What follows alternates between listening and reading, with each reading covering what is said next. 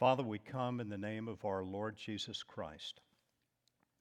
Father, I pray for those who have seen their income drastically reduced, perhaps have lost their jobs.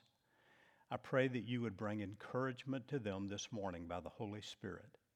I pray that you would remind them you have not left them, nor have you forsaken them.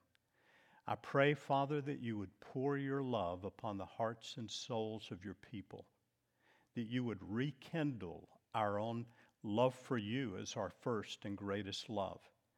Father, would you please bring encouragement to your people? I pray for those who manage or own or run businesses. Father, would you give them wisdom in this uncertain time? Would you give them creative strategies? Would you provide for them? Father, in the midst of this, may we draw near to you and how we thank you that you are always faithful and your love for us is steadfast. And now I'd like to pray these words from Psalm 40, written by King David over a thousand years before the time of Jesus. He wrote, I waited patiently for the Lord, and he inclined to me and heard my cry. He drew me up from the pit of destruction out of the miry bog and set my feet upon a rock, making my steps secure. He put a new song in my mouth, a song of praise to our God. Many will see and fear and put their trust in the Lord. And now, Father, I pray for the encouragement of these words for your people, that you would help us to keep our feet securely upon the rock of your faithfulness that you would keep a song of praise in our mouths, and that those around us would see and put their trust in you, Lord. And we ask these things in your great name. Amen. Well, thank you again for joining us this morning. We are continuing our series that we've called One Story. We're stepping back and looking at the entirety of Scripture, from the book of Genesis to the book of Revelation, and seeing the unified theme that is there of God's one great plan of redemption for his people from beginning to end. This morning we come to two books, really, double books, the books of 1st and 2nd Samuel. And as we look at 1st and 2nd Samuel, our focus this morning is going to be on two key figures King Saul and King David. I believe that the contrast between these two kings, the first two kings of Israel, Saul and David, provides perhaps the greatest study in leadership that we find anywhere in Scripture. Whether your leadership is in the home or in the church or in, in a school or in business or in medicine or law, I think you will find much that is applicable to an understanding of leadership that God approves in a study of the contrast between King Saul and King David. Now, the book of 1 Samuel opens in the early chapters with the prophet Samuel providing leadership, spiritual leadership for the people of Israel. Samuel becomes a transition figure from the time when judges ruled in Israel, a time of about 400 years, to the time of the kings the first king Saul, the second king David. And in 1 Samuel chapter 8, we find that Samuel is, is about to die. And he makes his sons judges in his place over Israel. We read in 1 Samuel chapter 8 when Samuel became old, he made his sons judges over Israel. The name of his firstborn son was Joel, the name of his second, Abijah. They were judges in Beersheba. Yet his sons did not walk in his ways, but turned aside after gain. They took bribes and perverted justice.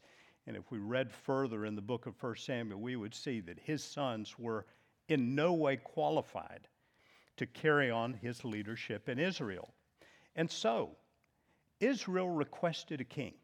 The people knew that Samuel's sons were inadequate as rulers the elders of Israel gathered together and came to Samuel at Ramah and said to him, Behold, you're old and your sons do not walk in your ways. Now appoint for us a king to judge us like all the other nations. But the thing displeased Samuel when they said, Give us a king to judge us. And Samuel prayed to the Lord. And the Lord said to Samuel, Obey the voice of the people and all they say to you, for they have not rejected you, but they have rejected me from being king over them. So Samuel then goes to the people of Israel and he warns them of the cost of having a king. He warns them that he's going to take taxes, he's going to draft you into his service, he'll take the tenth of your grain and of your vineyards and give it to his officers and his servants. He'll take your male servants and female servants, the best of your young men and your donkeys, and put them to his work. He will take the tenth of your flocks, and you'll be his slaves. The people still insist on having a king. The people refused to obey, obey, the voice of Samuel, and they said, No, there shall be a king over us, that we also may be like all the nations, and that our king may judge us and go out before us and fight our battles. And when Samuel had heard all the words of the people, he repeated them in the ears of the Lord. And the Lord said to Samuel, Obey their voice and make them a king. Samuel then said to the men of Israel, Go every man to his city. Well, what happens next is that God tells Samuel that Saul, Saul is to be chosen as the first king of Israel. Saul was outwardly impressive, uh, a head taller than all the people around him. And initially, Saul seemed to be somewhat humble. We read this in 1 Samuel chapter 9. The day before Saul came, the, the Lord had revealed to Samuel, Tomorrow about this time, I'll send you a man from the land of Benjamin, and you'll anoint him to be prince over my people Israel. He shall save my people from the hand of the Philistines. For I have seen my people because their cries come to me. When Samuel saw Saul, the Lord said to him, Here's the man of whom I spoke to you. He it is who shall restrain my people. Saul answered, Am I not a Benjaminite? From the least of the tribes of Israel, and is not my clan the humblest of all the tribes of Benjamin? Why then have you spoken to me in this way? In other words, Saul, Saul feels some inadequacy to be made the first king of Israel, there's a spark of humility in Saul. Unfortunately, that humility is not seen throughout his rule as king. So Saul is made king, the first king of Israel. And initially, he seems effective. God gives him a very significant early military victory, and so the people are very pleased to, to follow Saul. Very soon, however, Saul would prove to be unfaithful to the Lord. One of the ways his unfaithfulness is seen is in his impatience to wait on God's guidance, God's instruction. Samuel tells Saul to wait for him seven days, and that Samuel then come to where Saul is, and he will offer burnt offerings and sacrifices to the Lord. This is before the Israelites would then be led out to face the Philistines in battle. Well, the seven days came. Samuel had not yet shown up. Saul recognized the Philistines were gathering for battle around them, and Saul took matters into his own hands. He did that which was not appropriate for the king to do, and he himself offered burnt offerings and sacrifices. And uh, Samuel comes and, and confronts him and says, What have you done? It's not the place of the king to offer sacrifices before uh, God like this. And Saul tries to justify himself. Well, I, I saw the Philistines gathering and you weren't here, so I forced myself. I forced myself, did the offerings myself. And Samuel said to Saul, You have done foolishly. You have not kept the command of the Lord your God with which he commanded you. For then the Lord would have established your kingdom over Israel forever. But now your kingdom shall not continue. And notice these words The Lord has sought out a man after his own heart, and the Lord has commanded him to be prince over his people because you've not kept what the Lord commanded you. Now, this was not the last time that Saul would prove impatient and unwilling to wait on God's guidance and instruction. But here Samuel announces that someone else is going to take his place, and that someone would be a man after God's own heart. Furthermore, Saul was unwilling to obey God's very clear instruction. In 1 Samuel chapter 15, an interesting uh, account. Emily read uh, from this chapter just a moment ago. But the chapter begins, 1 Samuel 15, with Samuel giving a directive to Saul from the Lord.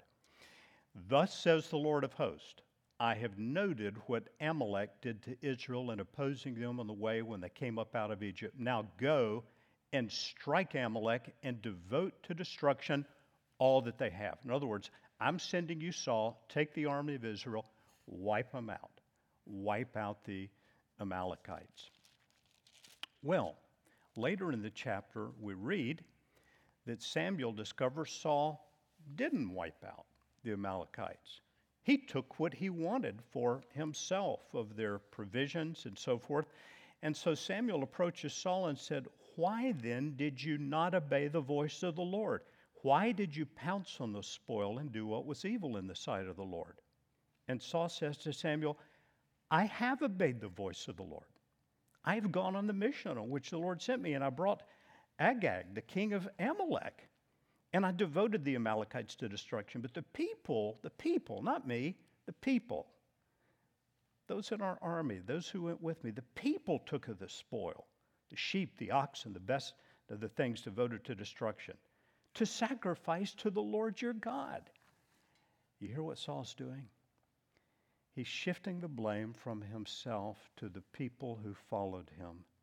And he's trying to come up with a religious justification and to say, well, we didn't destroy everything God said to destroy. We kept some of it, some of it because, hey, we wanted to offer it to God. It would be like somebody saying, sure, I got this money illegally by selling drugs, but hey, I'm going to I'm going to tithe on it to God. It's ridiculous. And so, Samuel says these famous words to Saul. They're some of the most important words in the book of 1 Samuel. Has the Lord his great delight in burnt offerings and sacrifices, as in obeying the voice of the Lord? Behold, to obey is better than sacrifice, and to listen than the fat of rams. For rebellion is as a sin of divination, and presumption is as iniquity and idolatry. Because you've rejected the word of the Lord, he has rejected you from being king. Now, these words in 1 Samuel 15, verses 22 and 23, are some of the most significant that we find in the book of 1 Samuel. Keep them in mind because we will hear them later in the book of Psalms and then they're even going to be repeated, not in precise fashion, in the New Testament. The simple point, however, is that God delights in people who listen to his guidance and who obey his word. To obey, to listen. And it's because of this that God chose David to replace King Saul. Years later, the Apostle Paul, when he's preaching in the New Testament book of Acts, is giving a history of what God had done for the Israelites as he's drawing to a place where he'll tell the, the Israelites about Jesus. And he's reflecting on this time in Israel's history. And he says they asked for a king, and God gave them Saul, the son of Kish, a man of the tribe of Benjamin, for 40 years. And when he had removed him, he raised up David to be their king, of whom he testified and said, I have found in David, the son of Jesse, a man after my heart who will do all my will. Saul proved to be impatient and insecure. When God began showing his power through David after David slew Goliath and had military exploits, Saul became insanely jealous of David and ultimately sought to take his life. So that much of the book of 1 Samuel includes David fleeing from Saul and uh, Saul trying to take his life. Saul was disobedient to God, unwilling to perfectly obey his word, insecure and jealous. David, however, is called a man after my heart. This morning, I'd like to take a few minutes and just raise this question why? Why did God call David, King David, a man after his own heart. What do we learn from David about being people after God's own heart? Leaders who lead in God's way. Why did God consider David a man after God's own heart? Number one, David showed the willingness to seek God and obey his guidance. One of the qualities we see in King David is a determination to know God's will and to do it. Certainly, he didn't do it perfectly, as we'll see in just a moment, but often he was very deliberate in his purpose of seeking God. For example, 1 Samuel chapter 23, uh, David is leading a, a band of warring men who had come with him when he had to flee from Saul, who were his mighty men, his soldiers, his team. David was told the Philistines are fighting against this city of Keilah and they're robbing the threshing floor. So David inquired of the Lord, Shall I go attack these Philistines? And the Lord said to David, Go, attack the Philistines and save Keilah. But David's men said to him, Behold, we're afraid here in Judah. How much more if we go to Keilah against the armies of the Philistines? David's the leader now. His men, his faithful men, his army say, wait a minute now. We're questioning this guidance. We're fearful as it is. If we go fight the whole Philistine army, we're not so sure about that. So, what does David do? Then David inquired of the Lord again. And the Lord answered him, Arise, go down to Keilah, for I'll give the Philistines into your hand. And David and his men went to Keilah and fought with the Philistines and brought away their livestock, struck them with a great blow. So David saved the inhabitants of Keilah. Even though the choice was difficult, it must have required immense faith in what God had told him to do. David persevered, his men followed him because they saw in him the willingness to seek God, to discern his will, and to obey it, to do it. Secondly, David took responsibility for his actions, and he humbled himself when confronted with this sin. Interesting situation with David in 1 Samuel chapter 2. As I mentioned, David had to flee from Saul while Saul was still reigning as king because Saul was insanely jealous of David. The prophet Samuel had told him that, that he, Saul, would be rejected. Uh, he knew that David was, was next in line, so Saul was jealous. He was attempting to kill David. And while he was fleeing from Saul, David, and the account is in 1 Samuel chapter 21, went to a priest named Ahimelech. David needed food and he needed a weapon.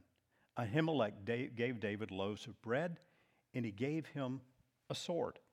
And so David went on his way. But while David was there before uh, Ahimelech, one of Saul's men was also there, and he observed that the priest had given David food and a sword. He went back and told Saul. So Saul called Ahimelech. He summoned him and he brought him before him and he said, What is this you have done helping my enemy? And Ahimelech said, Wait a minute now. David has been faithful to you. I didn't realize there was any, any issue with helping David.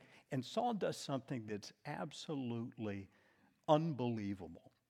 Saul turns to his servants and he says to them, Kill Ahimelech and all 85 of these priests, strike them down. It was such a grievous command that Saul's servants wouldn't do it, they wouldn't obey. So Doeg, the man who had told Saul uh, uh, that David had gotten help, he did it. Took his sword, killed Ahimelech, 85 people. One of Ahimelech's sons escaped. His name was Abiathar. And he went and found David and he told him.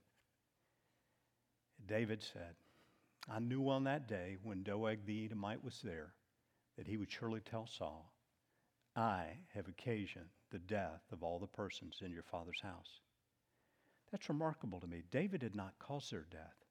But here's a man who knew that his decision had resulted in bad consequences for others.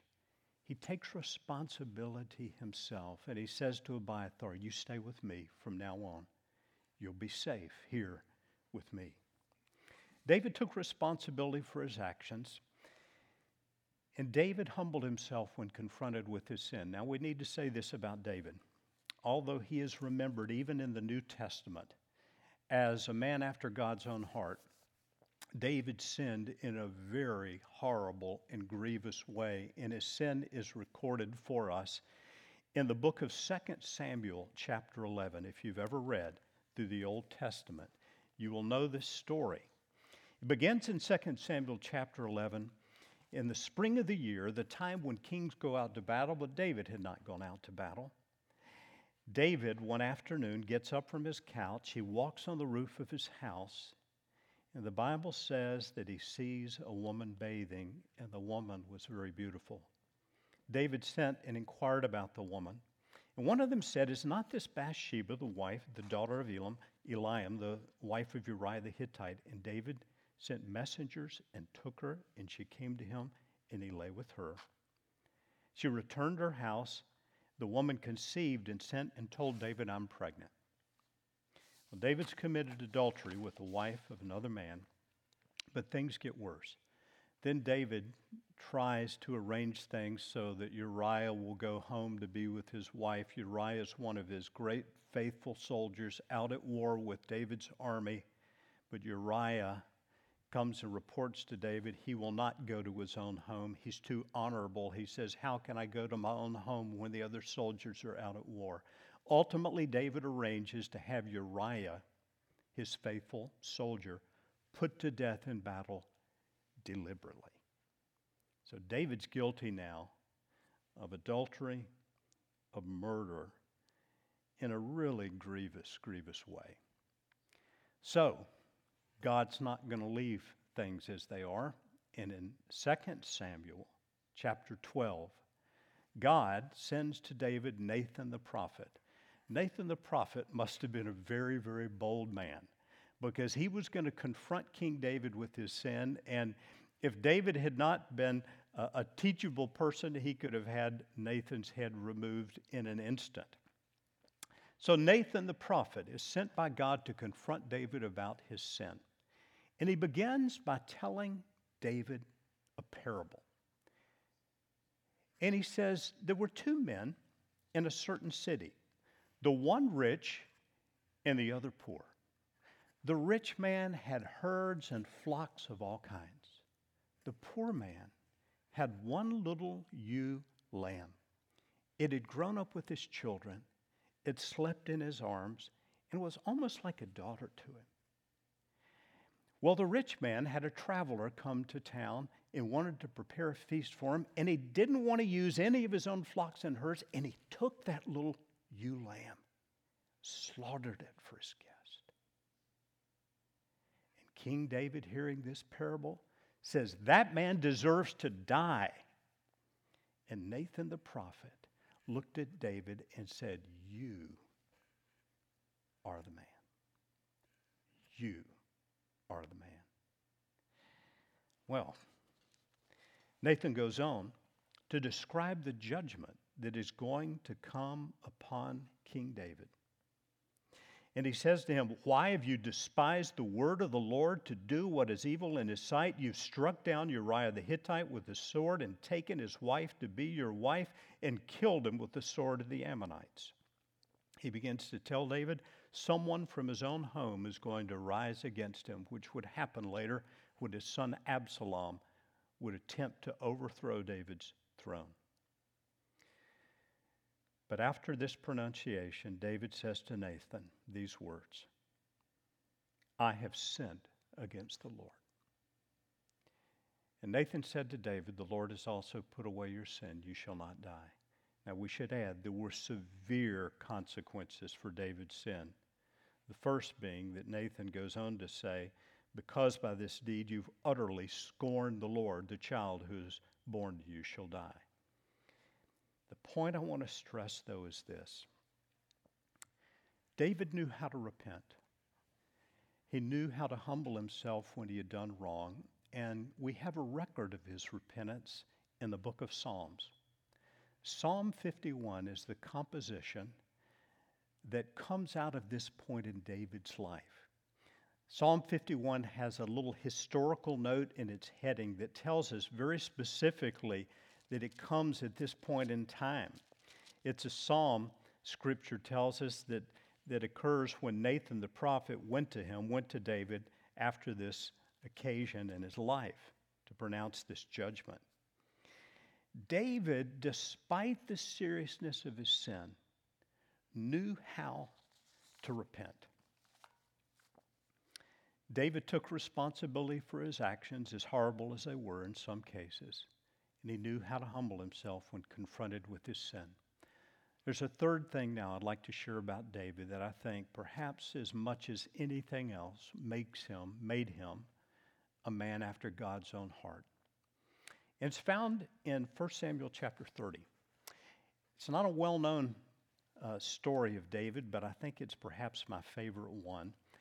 And it shows us how David learned to find his strength in God. In the latter chapters of 1 Samuel, David is continuing to flee from King Saul, and he has a band of soldiers with him, about 600 men. And as they have fled from Saul, they're actually living in Philistine territory. The Philistines were archenemies of Israel. You may remember the story of David and Goliath. Goliath was a Philistine, a Philistine giant. But David at this point had found favor with Achish, the Philistine king. And Achish had allowed David and his band of men to live in one of the Philistine cities called Ziklag. There, David lived separately with the Philistines with his soldiers, but he found great favor in the eyes of the Philistine king Achish, so much so that Achish considered David somewhat of a bodyguard and grew to really respect and love him. Well, there came a day when the Philistines were going out to battle, and it just happened they were going out to battle against Israel. And Achish welcomed David and his army of 600 to, to join him in battle against the Philistines and David and his men prepared to go. We can imagine, the scripture doesn't say, but we can imagine that David's men may have been questioning his leadership at this time, but they're following him. And as they join the Philistine troops and they're moving toward battle, the commanders of the Philistine army look to the king and go, What are these Hebrews doing here with us? What are they doing? They're not going with us to battle. How better could David uh, endear himself to King Saul than by turning against us in the battle. No way, they're not going with us. You send them back. So David and his band of men were sent back to the city in Philistine territory where they lived. It was called Ziklag. And we read this in 1 Samuel chapter 30. Now, when David and his men came to Ziklag on the third day, the Amalekites had made a raid against the Negeb and against Ziklag. They had overcome Ziklag and burned it with fire and taken captive the women and all who were in it, both small and great. They killed no one, but carried them off and went their way. And when David and his men came to the city, they found it burned with fire, and their wives and sons and daughters taken captive. Then David and the people who were with him raised their voices and wept until they had no more strength to weep. Now, David is going to get the blame for taking his army away from their city, leaving it unprotected, going to join the Philistines, and then three days later having been sent back and finding the situation they found. And here's what happens in verse 6 of 1 Samuel 30. And David was greatly distressed for the people and the people. This is a reference to his own men, his mighty men, his faithful soldiers, the ones who had followed him in the midst of adversity. The people spoke of stoning him because all the people were bitter in soul, each for his sons and daughters. David now has no friend, no one standing with him. His closest supporters, his mighty men, his band of soldiers, they're talking about stoning him to death. So, what does he do? David strengthened himself in the Lord his God. I wish we were told here exactly what he did to strengthen himself. Some versions say he encouraged himself in the Lord his God. But if we read the book of Psalms, throughout the book of Psalms, we'll find David talking about God being his strength, The Lord is my strength and my shield. In him my heart trusts. The Lord will give strength to his people. The Lord will bless his people with strength. David learned how to turn to God in the midst of adversity and find his strength there from him. This, I think, perhaps over anything else, is why David is remembered as a man after God's own heart. King Saul, when he got desperate, went to a medium for help, as we read in the book of 1 Samuel. King David, when he got desperate, went to God. Went to God. Encouraged himself. He strengthened himself in the Lord his God. And it is because of this that King David plays an incredibly significant role in God's great overarching one story plan. David, King David, wrote much of our book of Psalms. And many of the Psalms are written out of this period in David's life when he is fleeing from King Saul. He's living in the desert, he's living in caves, and uh, he's facing adversity. And this is why so many of the Psalms teach us how to turn to God in the midst of adversity. The psalm I read before the message as we were praying this morning when David talked about being in a miry pit, being brought out of a bog. That was Psalm 40. But if we continued in Psalm 40, in verses 6 through 8, we would read these words. And they sound very similar to the words that the prophet Samuel spoke to King Saul. In sacrifice and offering you have not delighted but you have given me an open ear. Burnt offering and sin offering you've not required. Then I said, Behold, I've come, in the scroll of the book it is written of me. I delight to do your will, O my God. Your law is within my heart. It's not burnt offerings and sacrifices, it's hearing and doing the will of God. David's now teaching us this in the book of Psalms. But there's more to these words. Much, much more. One of the many ways that David fits into God's one story plan. Because when we look to the New Testament, the book of Hebrews, we find these words being quoted. And they're quoted and applied to Jesus. Now, the book of Hebrews is all about the superiority of Jesus Christ, the superiority of his sacrifice on the cross over all the Old Testament sacrifices of uh, bulls and goats, which were given to temporarily atone for the sins of the people.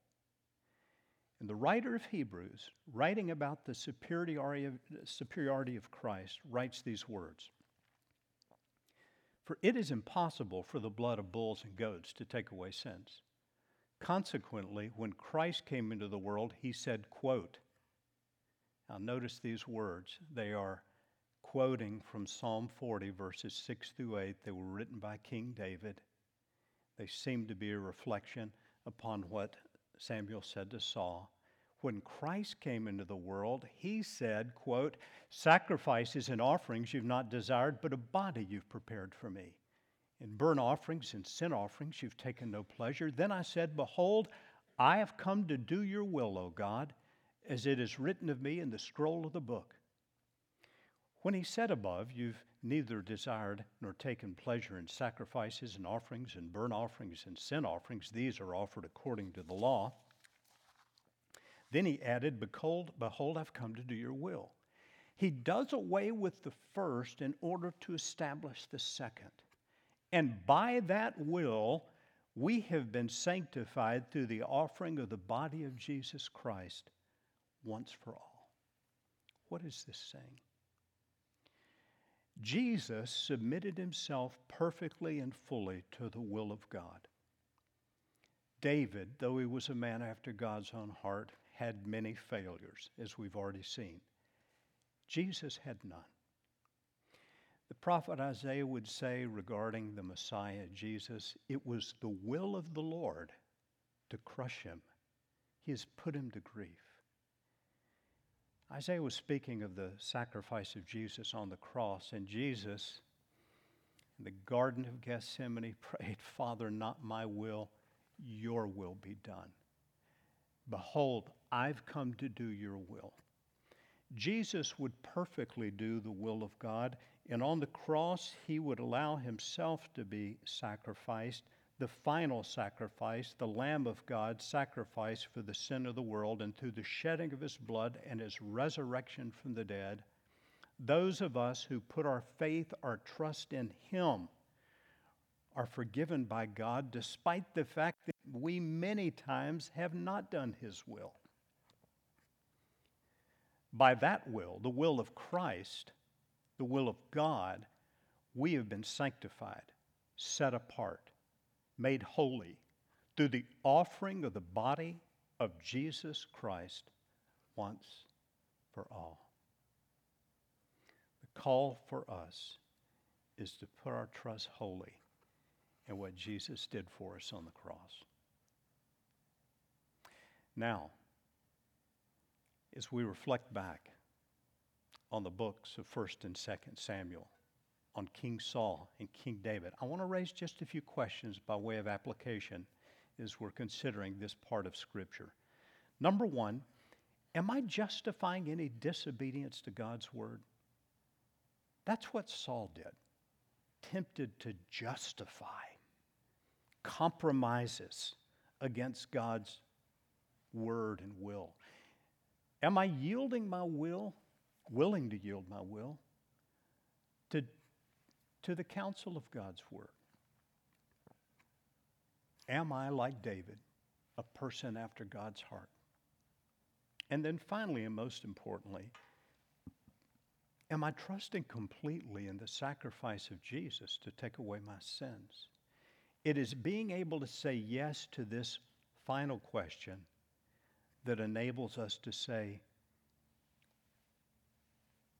yes to doing His will as it's presented to us in His Word, because it is only as Jesus comes into our lives by the Holy Spirit, making our hearts new, that the Word and will of God is then so written on our hearts that we are enabled by the Holy Spirit to obey it.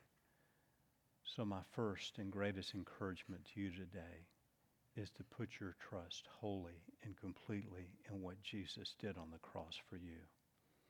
Would you join me now as we pray? Father, I pray for each one listening today. I pray the Holy Spirit would bring them encouragement, and in this time of great uncertainty in which we're living, would you draw us by your Spirit to a deeper devotion so that each one of us would be people after your own heart? Father, for anyone listening who has not yet embraced the salvation of Jesus provided in his death on the cross and resurrection from the grave, would you bring that person to a place of humble recognition of sin and need and of faith and trust in Jesus? For you have said, to all who received him, who believed in his name. He gave the right to become children of God. And we pray in the great name of our Lord Jesus. Amen.